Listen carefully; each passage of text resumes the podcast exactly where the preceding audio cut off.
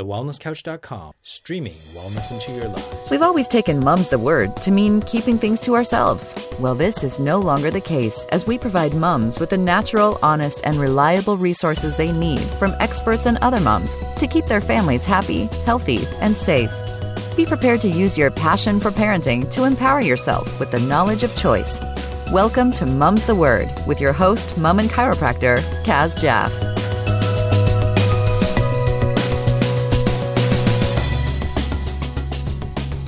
It's Kaz Jaff here, and I absolutely cannot believe we are at episode number 75, and it it's totally fitting that we have a doula on the show because I love doulas and it's been a while. So I'm super thrilled to introduce Mari Gordon. She's a US native who has been living in the Netherlands for the past 19 years.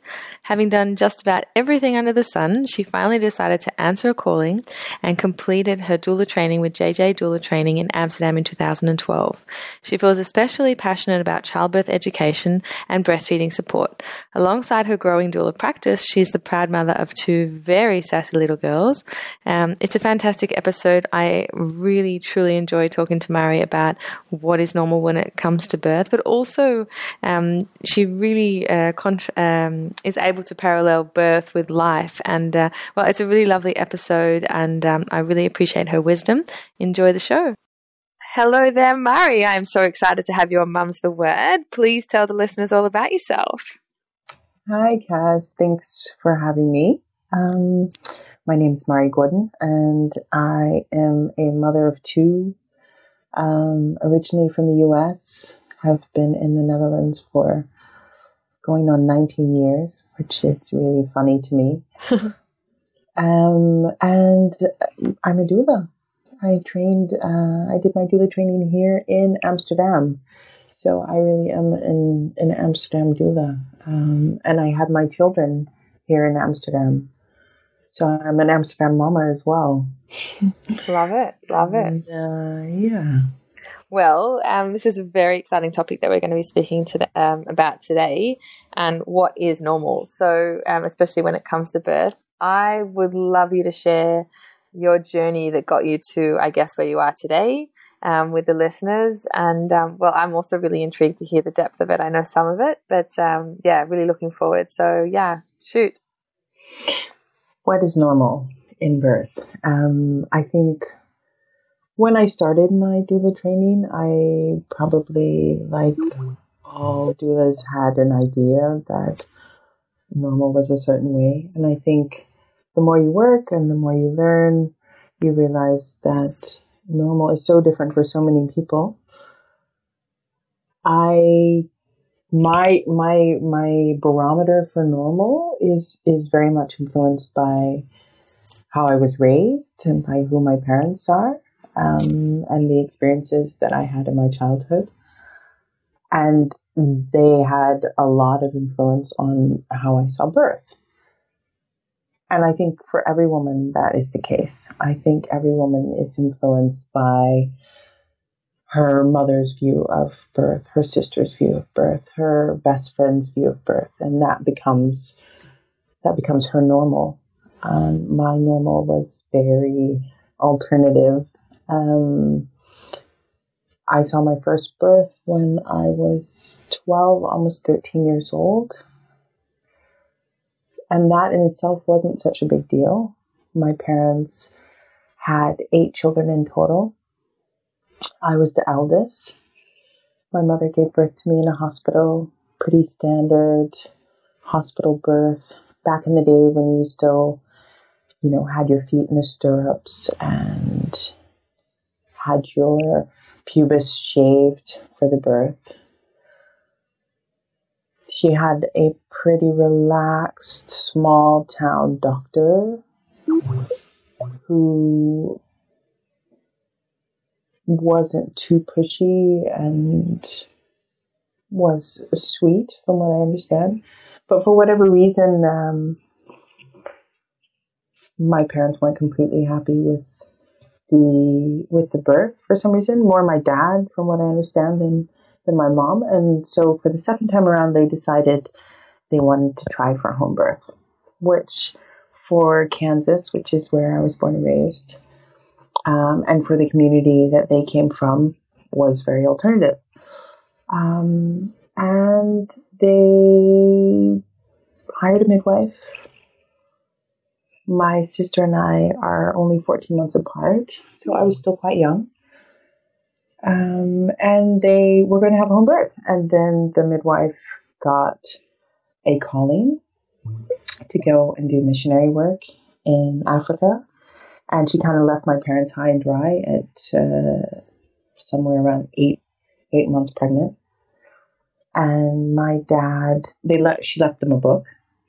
My dad got it in his head to uh, study. Well, I guess he he cracked the book and had a look and decided he could do it himself.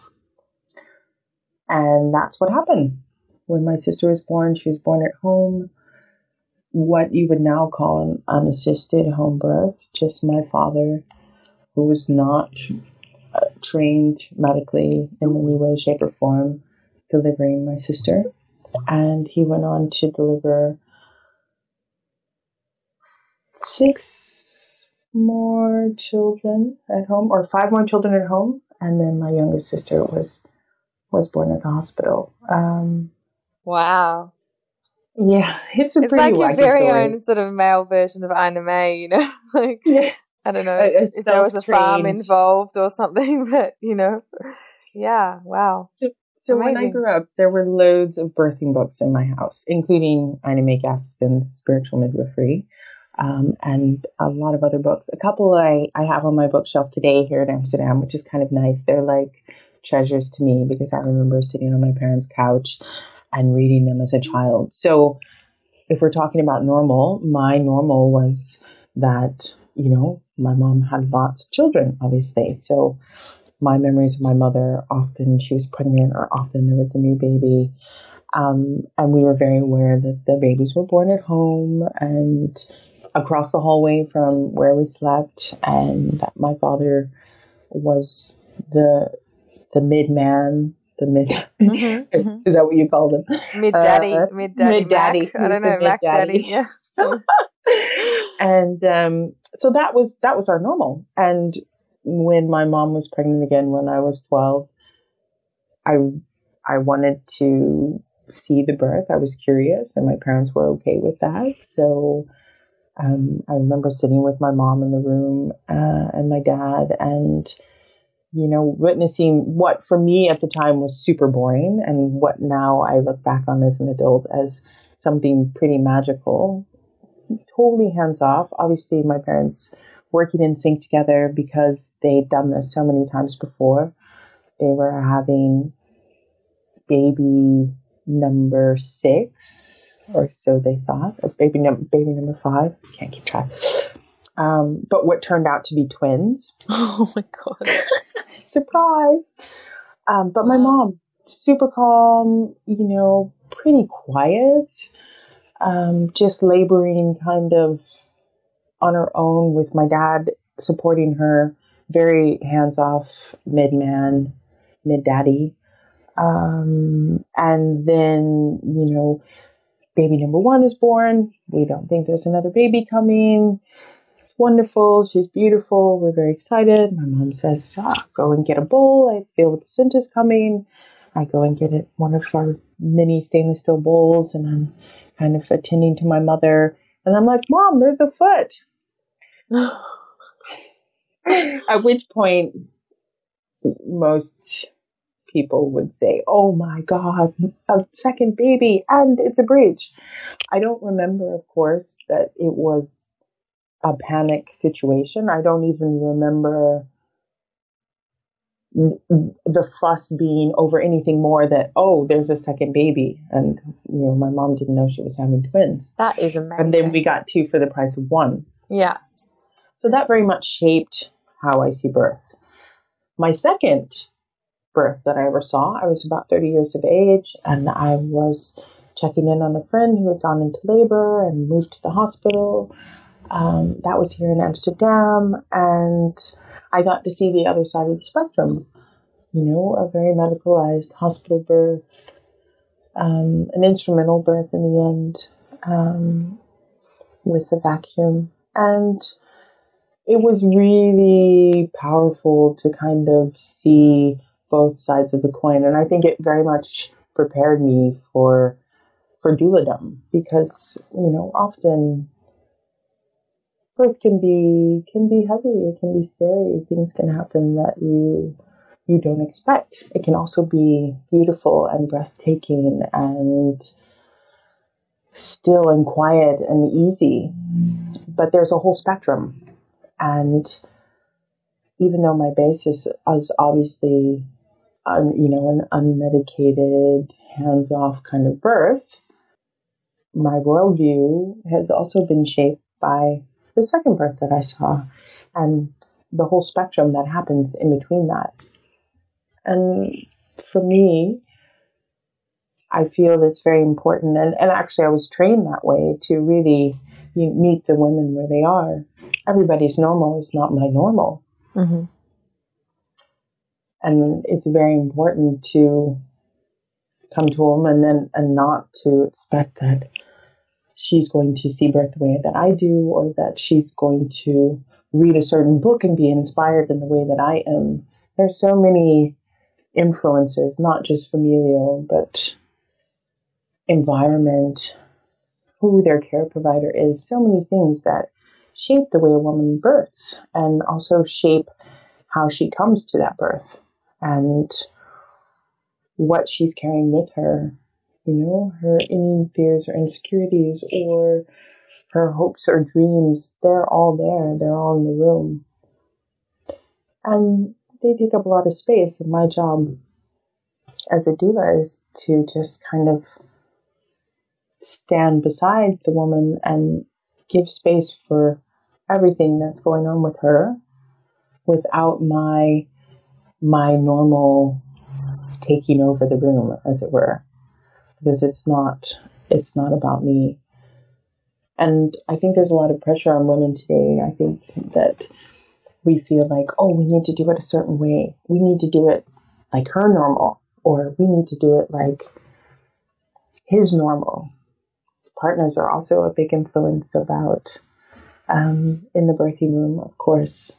Uh, they also have their own experiences and their own histories. And that can, that means that, you know, there's a lot of, there's a lot of stuff going on in there. So I have to not make myself small, but I have to kind of find a space in between all of those personalities and influences to just be there without judging the situation, without getting wrapped up in the outcome. I think that's very important. Yeah. And and just be there, really be there. And it's not easy, of course. It's not easy. I'm a human being. Yeah, I was going to say, how do you put out that little voice when you think, oh no, I know that, you know, you probably don't need to have that, you know, oxytocin or, you know, or like you've seen it go without there. I mean, you've got to really bite your tongue, no doubt, sit on your hands or, you know. No, actually, the more births I see, or let's put it this way, the more births I support, the less certain, not certain, but the less expectations I have, actually. Mm-hmm. Sometimes, sometimes you are in a situation where you think, oh, this could go a certain way, and it absolutely doesn't. And sometimes you're in a situation where you think, this could go a certain way, and it does. But birth is always different. I'm always surprised. I'm always, it's always showing me again and again that there's so much mystery. Sounds and like that, a nice metaphor for life, really. Yeah. and and I love that. I love that. I love being you know, being proved wrong. I think it's it's almost like it's you know, you could compare it to some sort of Zen practice, you know, that you kind of take it all the way back to the basis and and just being in the moment, that you really have to stay in the moment, that you can't plot it out. Oh, this is happening A, B, C, D, and then go on like that. Mm-hmm. And yeah, I think of it as meditation Yeah. No, in a way, Nice. Nice. or yoga practice. It's it's it's very similar. Actually, whenever I'm on the mat, which I try to do very often because I think it helps my practice and helps me as a person, I'm always finding I'm always relating yoga to birth. I do the same with chiropractic and flow, and so you know, yeah, it's good like that. Yeah, I can imagine that that you you know if you have a a body, mind, spirit profession that you you know it's easy to make those comparisons. Yeah, yeah. And when talking about you know what is normal when it relates to birth, I mean, a lot of people would assume, would sort of be going along the lines of what is common. I mean, at the end of the day, that's, Yes. that's really what we're trying to split the difference here. Is there are so many normals, and There are so many normals, Yeah. indeed. Yeah. And yeah, what you said, what's common? What's common at the moment is, um, well, in the Netherlands, definitely is is less home births, more hospital births, um, and it's very easy for what's common to kind of eclipse everything else but I do like the fact that you still have so much choice um, in in the Netherlands. oh That's yeah, I know. my that's one of my my passions. Um, talking up the the Dutch maternal health care system. It's not perfect by any means, but I still am flabbergasted um, about the choices that you can have here as a woman when you know how to na- navigate the system. Um, so there's lots of normals. There's lots of normals. And also, birth is a journey. So a woman can start off, and her normal is very specific to where she's at at the beginning of the birth, and you come to the end of, the, or at the beginning of the pregnancy, and you come to the end of the pregnancy, and her normal has completely shifted. That happens quite often. Many, you know, especially first time moms, they come to birth and they come to pregnancy and they, it, they're, they don't know anything yet. You know, it's like one of those secrets. It's like, I, I now I compare it, it's like menopause. Nobody talks about menopause before you get there. Or having children. Nobody talks about having children before you get there, really Yeah, they might mention things, but they don't really relate to you because you're not in that space. Yeah. And pregnancy is much the same thing. There's a whole world to navigate. And so many choices out there, so much literature. Everybody's doing something a little bit differently. And then you're there and you're thinking, okay, well, what's me? You know?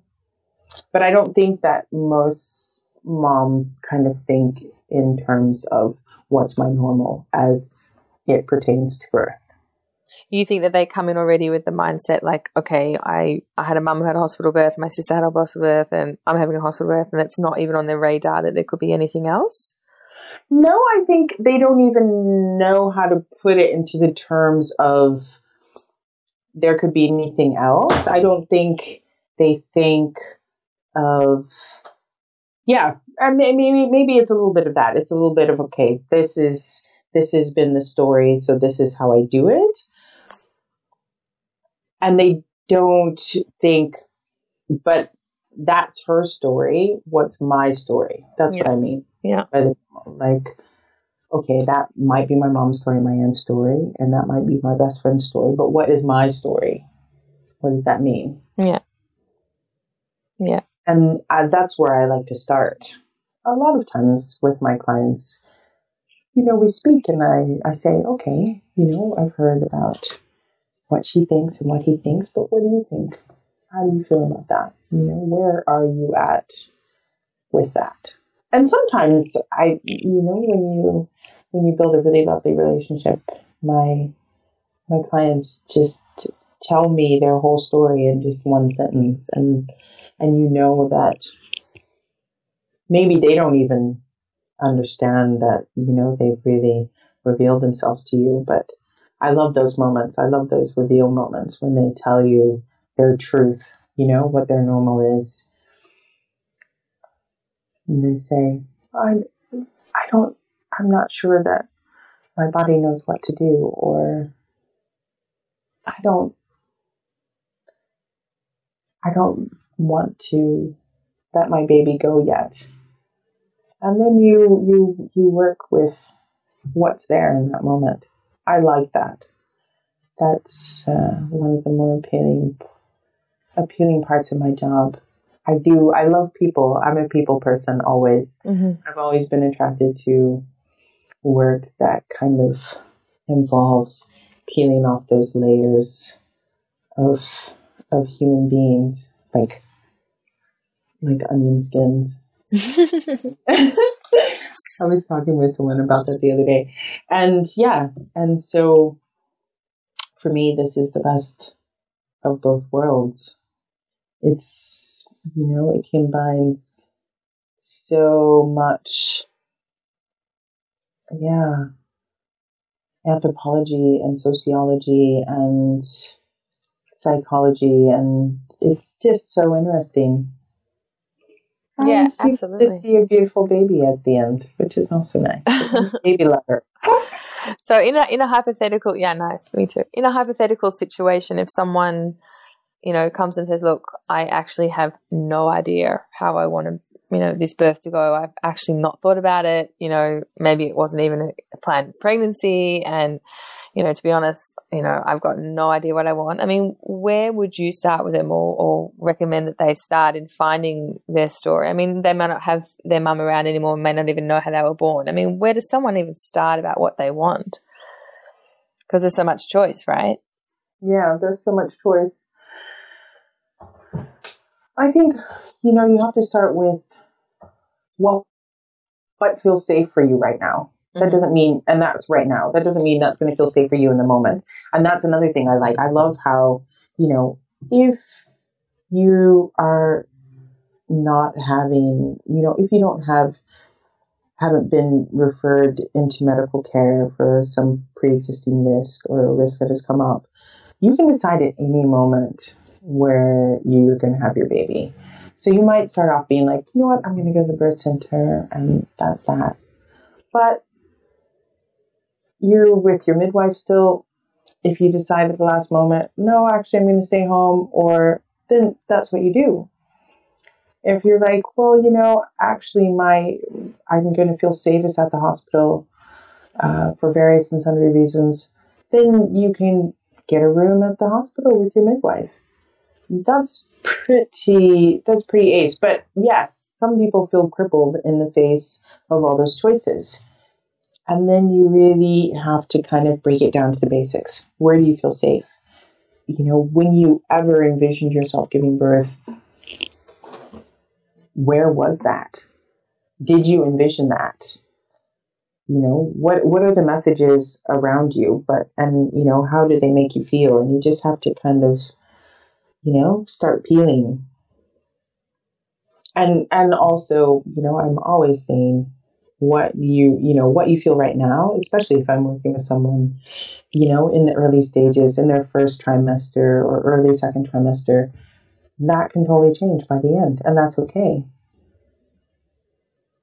I I I don't care where you give birth, actually, as long as you have a positive experience. And I also know that since everyone has a different normal, everybody's positive experience is going to be different. Everyone's idea of a positive experience are going to vary.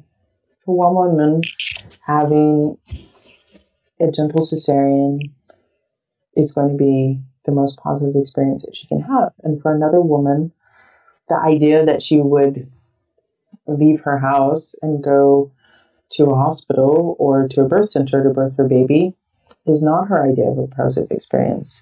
And there has to be room for all of that. Yeah. That yeah. you you you meet the mother where she is and you support her in in meeting her child for the first time as much as possible in a positive way. And even when it's heavy or something serious is going on, it can still be positive. But it's really about moms feeling that, you know, they were heard, that it's not just something that's happening to them, that they're participating in the process. That's what makes the difference. That's what helps it to be positive. That it's a conversation, you know, the, with between herself and her partner or her support person and her caregivers that she's a part of the experience. That's the most important part. And some moms don't even know that, don't even realize that, you know, that's going to be important to them in the moment. It's only after the fact that they're like, hey, I did this, you know, and I felt like I did it on my own terms, no matter what. And and that doesn't mean that you did it on your own terms with this long birth plan or you know that there's a whole framework around it. It just means that that you were involved. Because it can have birth can happen when you're totally not involved. And i can tell you that's a very negative experience yeah yeah disempowering yeah yeah understand understand Cool. Um, I'm sure you have many, but I would love you to share a quote or affirmation, whether it relates to this or motherhood or parenting in general and its meaning to you. Well, I think this relates to all of those things, actually. Even better. no, but my my big thing is that when you're approaching birth, when you're approaching pregnancy, when you're approaching life, basically, is that you're open which means, you know, you're open to yourself, open enough to listen to your own needs and to understand your normal, but also others, even if it's not your thing. Um, that you stay flexible. And if you can be flexible during birth, then that is going to lend so much to your parenting days. oh yeah, because you're not just talking physically flexible where no, things dilate really well and No, I mean I feel like yeah. birth is like a big practice for parenting, oh, right? yeah. And flexibility is key in both. That's so good. Um, and to stay positive you know, your mental attitude has so much bearing on how you see the world. I mean, it's pretty much impossible to be open if you if you're not positive, right? Yeah. It kind of openness, flexibility, yeah, positivity. It all goes together, the flexibility factor as well, like yeah. openness, yeah. And uh, yeah, that's my that's my mantra: open, flexible, positive if you can. So it's a mantra more than a quote, I guess, right? Yeah, an affirmation. You yeah. can make it an affirmation. Yeah. No. That's my approach. Somewhere in there, I... I guess there has to be a little bit of breathe in, breathe out patience, right? I mean, come on, you've got two, and I've got two. you, yeah, I don't think if you, if you don't breathe, you're not flexible, right? yeah, that's true. That's true. Yeah and that's what that's why that's where I always you know I always think the breath is your anchor, right? Especially during birth, but also in your day to day life that you you know take that moment when you're like oh and start your eyes start twitching with your little ones and you and you take those those deep breaths you know that you're you're really t- taking your time to expand that belly and ah just let out a deep exhale. Make it longer, longer than your inhale, and you're on your way. And that's always, that's the best way to kind of bring you back to yourself. That's also what I tell my clients, you know, birth is a winding road and you might wobble, you might have a little freak out moment, but it's okay because you always come back to your breath. And if you can do that, then you can make it all the way to the end. And that's sounds really simple. With so much great information provided on each episode, we've created an easy way for you to stay up to date on keeping your family happy, healthy, and safe. For exclusive content, as well as show notes, links for everything we discuss on the episode, as well as a free newsletter to help keep you informed, visit mumsthewordpodcast.com. Well, I like that quote, right? Birth is a winding road. You might wobble. I mean, it's really cool. what you just said. Yeah. Yeah. Well, um, you know, Mum's the Word. It's really, a, I guess, a bit of an online community. And I always like just the opportunity to remind mums that, you know, no matter where we are in the world and, you know, we've all got similar concerns and struggles and, and just also that we're really, we're really in this together.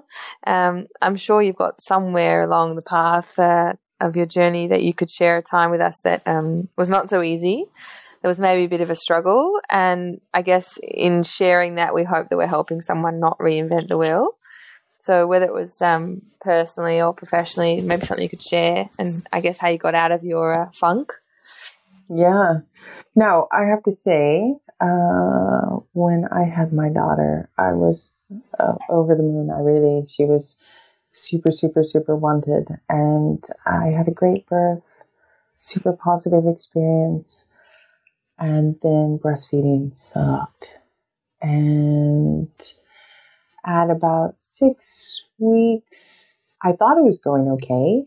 You know, I I had the whole thing. I had way too much milk. I had super super tender, overly full, super hard breasts. I had you know, I had my acupuncturist come in to see me. I had nipple shields.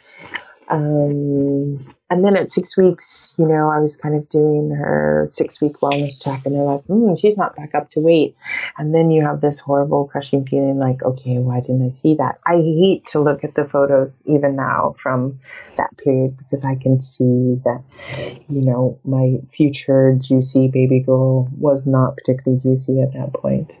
Um, and I had a lactation consultant in, and we couldn't see anything, and I started pumping, and thus began this really long year and a half of my life where I just pumped like a mad woman and was always obsessed with how much how much breast milk I was making. Was I making enough? Did I have enough in the freezer? This and that. Um, she did nurse at night and I was working at the time. So I was working like four days a week. Um, so I had to pump anyway when I went back to work. But, you know, I think her latch was never, was never optimal. Even I saw a lactation consultant about something else pertaining to my breast health uh, when she was about probably she was just about a year and a half and she said oh, actually her latch is terrible, but probably because you have so much milk, it's been fine. And I think, I suspect because her sister had it, that she had a tongue tie that went undiagnosed. But that was, that was a serious struggle for me. I'm a feeder. I love my food. And my mother breastfed all of us, all of my siblings and I. And, you know, I really expected that it was going to be this really easy thing. Just to give given. Yeah. Yeah, and uh, and it was it was a super struggle. There were lots of crazy like let me pump for 24 hours so that I can get my milk supply up and um, I, I I I do have to say that you know I'm I'm lucky that I I could pump. A lot of people really battle with breast pumps and the concept of pumping and I feel glad my daughter nursed in the end until she was two um, and at some point, you know, we kind of dropped the pumping in the bottles, but that was a real struggle. And just having real life people, moms, other moms to talk to at the time, I was very lucky. I had a circle of moms that I could chat with who were all first time moms and having, you know, similar issues or other issues and just to be able to talk about it and be vulnerable and open about it really helped me. Um, but I do shudder when I I think about it. Mm, it's Yeah. hard. It's Yeah. really hard. Yeah. And, um, well, just a change of, uh, I guess, um, of question, I guess. Um, what, what drives you? I mean, you, you're, you've come from such a, I guess, almost like a birth community in your own home, um, with your parents. And then, you know, now, you know, I, I'm just curious to hear your story of, of what gets you up in the morning to do what you do. Because I mean, you know, being a mum, um, you know, expat parenting, uh, you know, two relatively young kids that need your attention most of the time, and then being a doula, which has you on call and away at nights. I mean, what what drives you and gets you up to do what you do in the middle of the night, shall I say, not necessarily in the morning? Oh, I'm amazing. I can. You, you, when you become a doula, I think you tune in also with your clients somehow. I definitely do, and and I know that there's always a, a client who feels guilty for calling me in the middle of the night, but I'm like, that's my job, and I don't, I don't mind. I'm a bit of a night owl, and somehow when it's time, when when the call comes, I just kind of pick up on the first ring and, and I'm ready to go. But I also, I do, you know, I set out clothes, I make sure my bag's out, and so I can just kind of slip out of bed and try to slip out of the house without disturbing anybody. Um, but I feel really passionate about supporting positive experience for birth, positive experiences for birthing mothers. Um, within their normal. I think I love it. I love meeting women and being with them at this spectacular moment. It's always awe inspiring. I pretty much always cry. I usually tell my clients that when I meet them the first time. I'm like, I'm a crier. Um, and and I love the feeling. For me, I really feel connected with my community through through birth and through doulaing these women and like running into them all over town. I have a client who lives in in my neighborhood and we see each other pretty much every week. We it's now it's a joke. We laugh all the time. Everywhere I go, then we just run into each other. We ride and I'm riding by and she's walking with the pram. I love that. It just I feel like my community and my family gets bigger.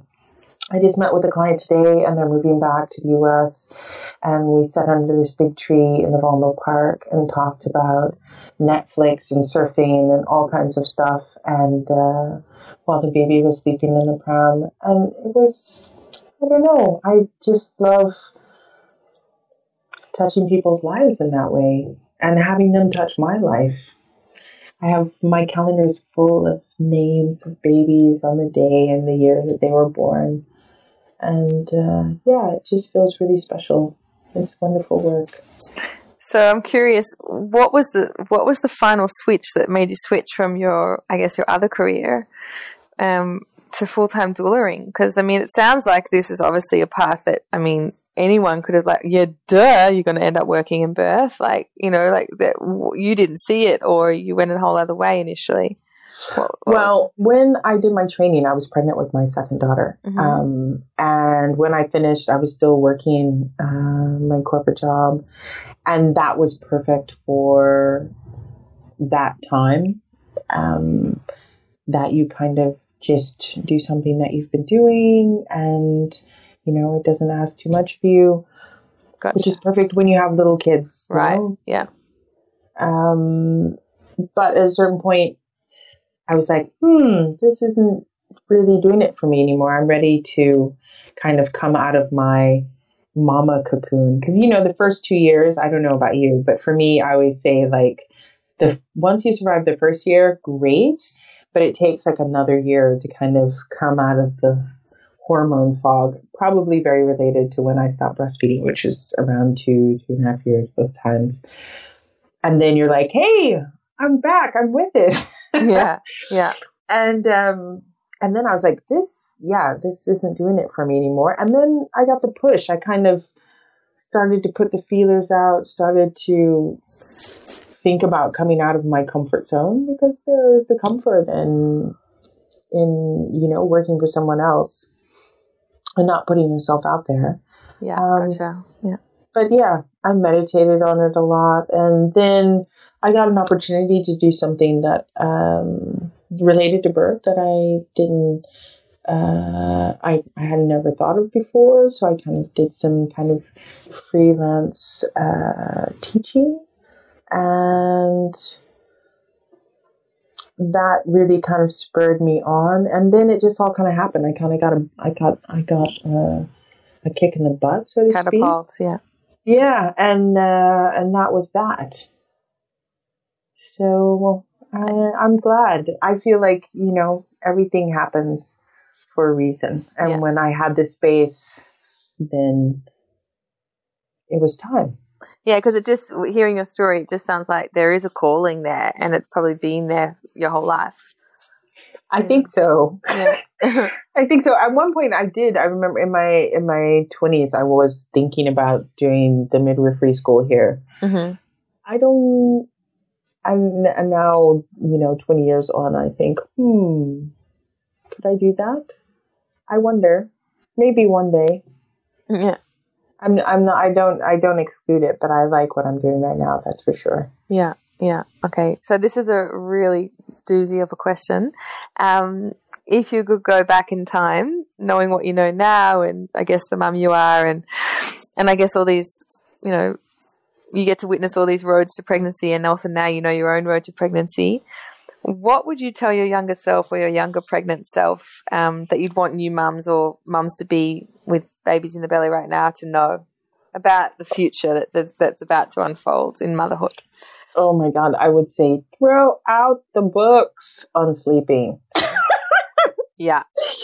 Oh, if there's anything, I, I it is a, it's a small regret that I have actually that I was so all of a sudden not having thought about it at all beforehand, but then the baby's born and you think, oh yeah, but we need to do something about this sleep and um, you know, and then start doing all these tricks and all these things when I should have just relaxed and said it will come eventually. I felt like you know we we tried to orchestrate this sleep pattern and that maybe if we just left it alone and let her settle, especially in the first six weeks, that maybe it would have turned out better. I mean, I also know that sleep is very um, hit and miss. yeah, well, it's not very hit and miss, but it's very personality related. You yeah, know, I've got yeah. one great sleeper and one not so great sleeper. But the one great sleeper was the second child who I was much more relaxed with about sleep. Mm-hmm. tell you more. Yeah. Yeah. So, yeah, I think I would just say, you know what, the first six weeks, don't really need to see anybody, don't really need to do anything. Get to know your baby, get to know each other as a family and no pressure, no pressure, just feed and sleep and, you know, let someone take really good care of you, eat lots of nourishing food and think about sleep once the baby's actually landed on earth, you know? Yeah. It takes a little while to kind of Find get used to it. Yeah. yeah. The new wide world full of sound and smell and light Yeah. Well, the next question, I'm going to put a little bit of a spin on it for you, I think. Um, I normally ask what's the best advice that you've ever received, but I think I'm going to say what's the advice that your mum gave you um, with having your first? I mean, look, she had eight babies. Uh, there's got to be some pearls of wisdom that she embarked on you, and I'd, I'd love to hear those. you know what happens? I, I have to tell you, I think that moms forget. Oh, yeah. And, totally. You know, like there's so many things that I'm after that. I'm like, Mom, why didn't you tell me that? Um, well, she had eight kids, right? She was either pregnant or breastfeeding. She was in yeah, definitely a bubble for a very long time. Yes, exactly. And I'm trying to think if there was something that she really, that really stuck out for me. I don't know. I think it's just, it wasn't anything that she said, but more how she was. I mean, I come from a family of serious baby lovers. And I, you know, I love the way my parents always engage with babies like it's a conversation, you know, and we really did that with our daughter. We were always talking to her and telling her what we were doing and what's going on. And I feel like I remember my mom doing that so much in childhood, you know, like really having a conversation with her babies. And yeah, I think that's one of the things that I I kind of took uh, took uh, from her, as it were. I like that. I like that. Well, um, I definitely love you to share some of your um, favorite resources, I guess, when it comes to birth or parenting, whether it's books or websites, and, and maybe if you shared the ones on your shelf, that your golden, your golden uh, cherished uh, treasures. My golden cherished treasures. Um, I do love spiritual midwifery, mm-hmm. but you know, if you want to talk about people's normal and um, kind of meeting a woman where she is. I know that that's not always yeah the book for every mom. Um, for me, of course, it's a book from my childhood. So I also look at it and I see the pictures of all these smiling hippie mamas and you know, it's it gives me this kind of warm nostalgic feeling. But there are some pearls of wisdom in there. And I know when I was birthing my first daughter, I could hear Ina May's voice in my head saying, you know, about keeping your mouth loose and smiling. And I just kept smiling and smiling no matter what was going on. And it really worked for me. Mm-hmm. And I do think that with all things, ex- you know, find the things that appeal to your normal, what resonates with you, right? Right. And even though the whole book might not be for you, there has to be at least, you know, one little pearl of wisdom that you can take away from it. More. So, yeah, so be open to everything. Maybe kind of read the most extremes from both sides and one in the middle and figure it out. But my other favorite is Birthing from Within. And I actually uh-huh. bought that when I was birthing with my my first and even though to be honest, the kind of art, um, art therapy parts of it didn't really speak to me at all. I love how realistic she is. I love it that she's like, you know, when I come in and I see candles and hear music and stuff, I'm like, let's get rid of this stuff and get down to some hard work. And I do like a practical and kind of pragmatic approach. Yeah. It's it, birth is birth is hard work. It that doesn't mean that it's horrible. It just means that you need to work. And um, and I like to hear that in in a birth book.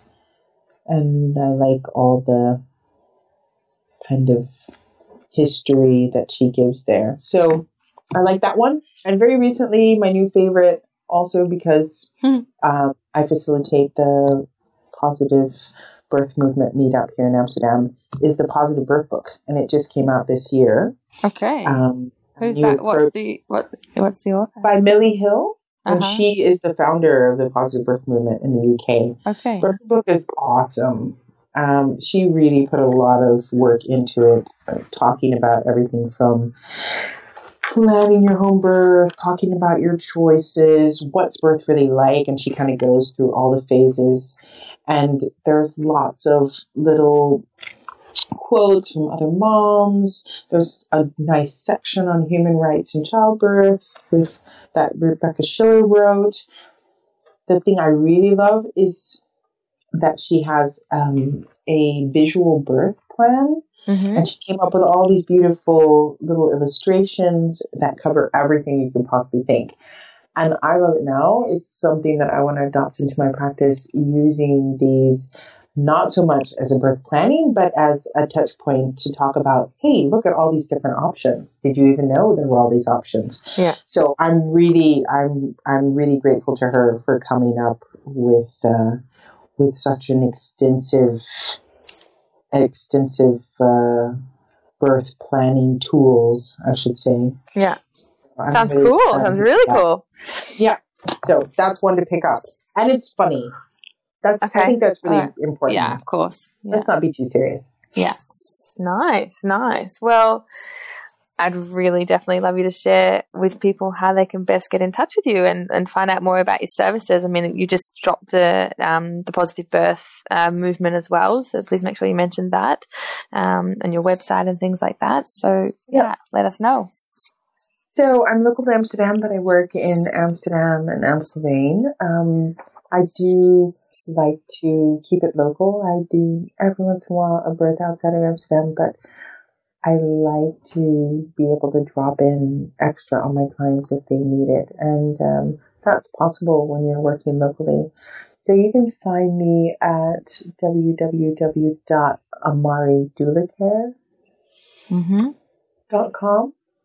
And I have a Facebook page. Of course, I'm on Facebook.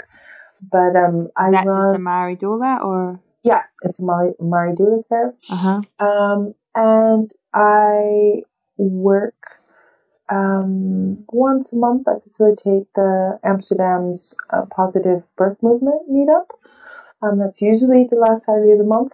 Uh, this month, for instance, we're going to do it on the 20th, which isn't the last day, Saturday of the month, but that's because the last Saturday of the month is my birthday. um, and that's really an opportunity for moms, partners, birth workers, whoever, to come together and just talk about different topics. This month, we're going to be talking about um, the golden hour, the first hour after birth. Mm-hmm. Um, sometimes it's a big group, sometimes it's a small group. I feel like it's so important to go offline and see one another and connect and share experiences offline.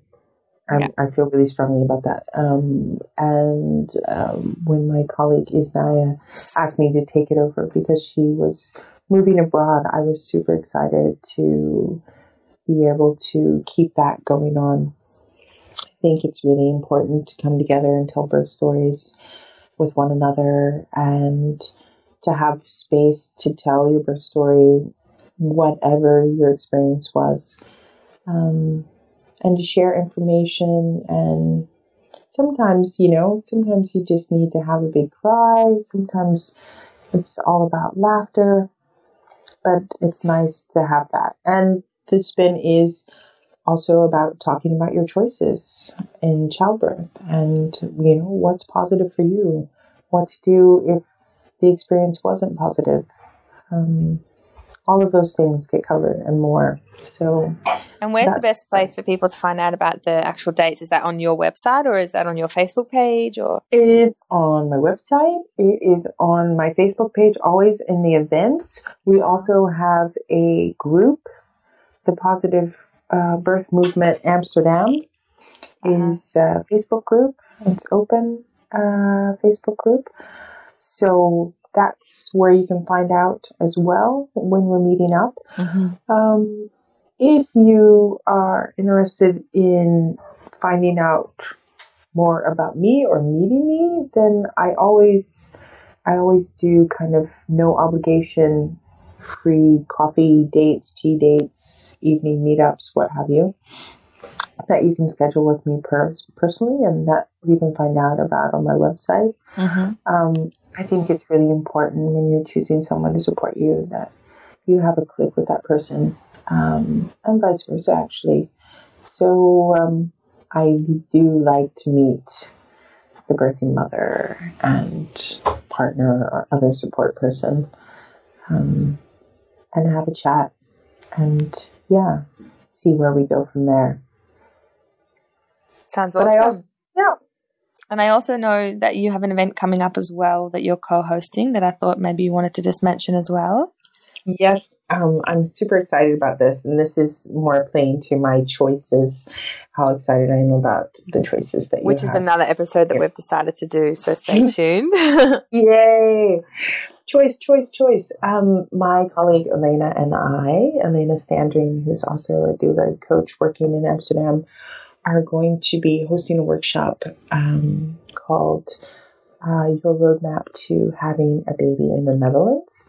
And um, we originally developed some of the content for a corporate client, and we are now bringing it to the public and combining it with um, an American Women's Club of Amsterdam seminar that used to take place once or twice a year called Having a Baby in Holland. At my practice. Yeah. Um, and so this year we're going to be doing it, uh, or this month, on the 30th, we're going to be doing it for the public and members of the uh, American Women's Club of Amsterdam.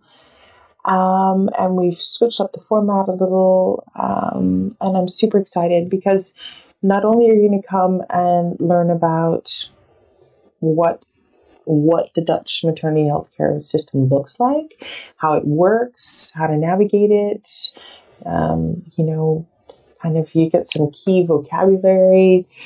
You're going to find out about what a doula does as well, but you get to hear birth stories from kind of three different scenarios. I think that's really important Mm-hmm. that you hear from peers who've had their babies here, um, talk about their experiences. And then we're going to have um, a panel at the end for answering questions.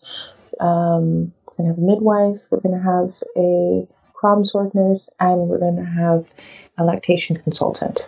Yeah. Um, and of course, uh, Elena and I will be there to answer questions. So I'm really excited about it. It's also open to um, women, their partners, everybody.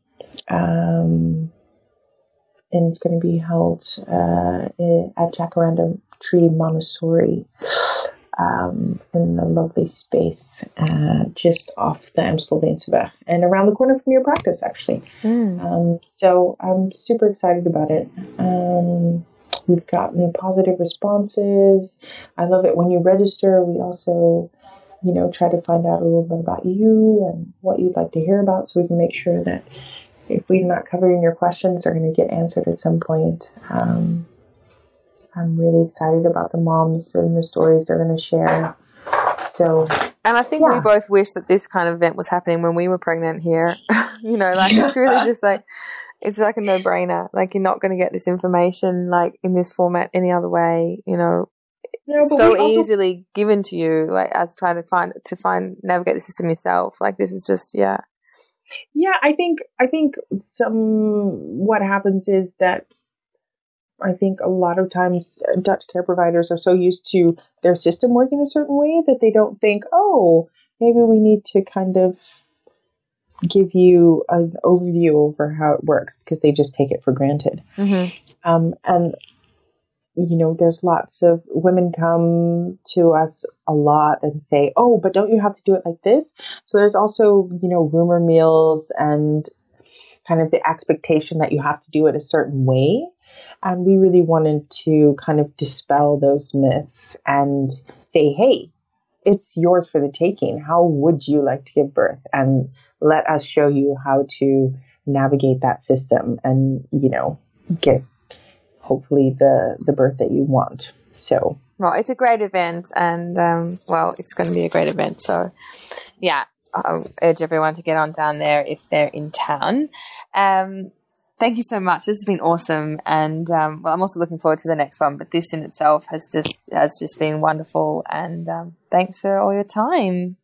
you're welcome. Thanks for having me. I really uh, appreciate getting to tell my story and also, yeah, the face behind the doula. That's important. yeah. No, it's nice. It's nice. We get to hear from you for more than an hour, so that's good. Really good. Cool. All right. Well, thank you. You're welcome. Bye. Thank you for joining us on this episode of Mum's the Word. Please remember to subscribe, rate, and review us on iTunes and join us on our Facebook page to help us share the message to more mums all over the world. We look forward to having you join us again next time, here on your trusted source for all mums everywhere, Mum's the Word.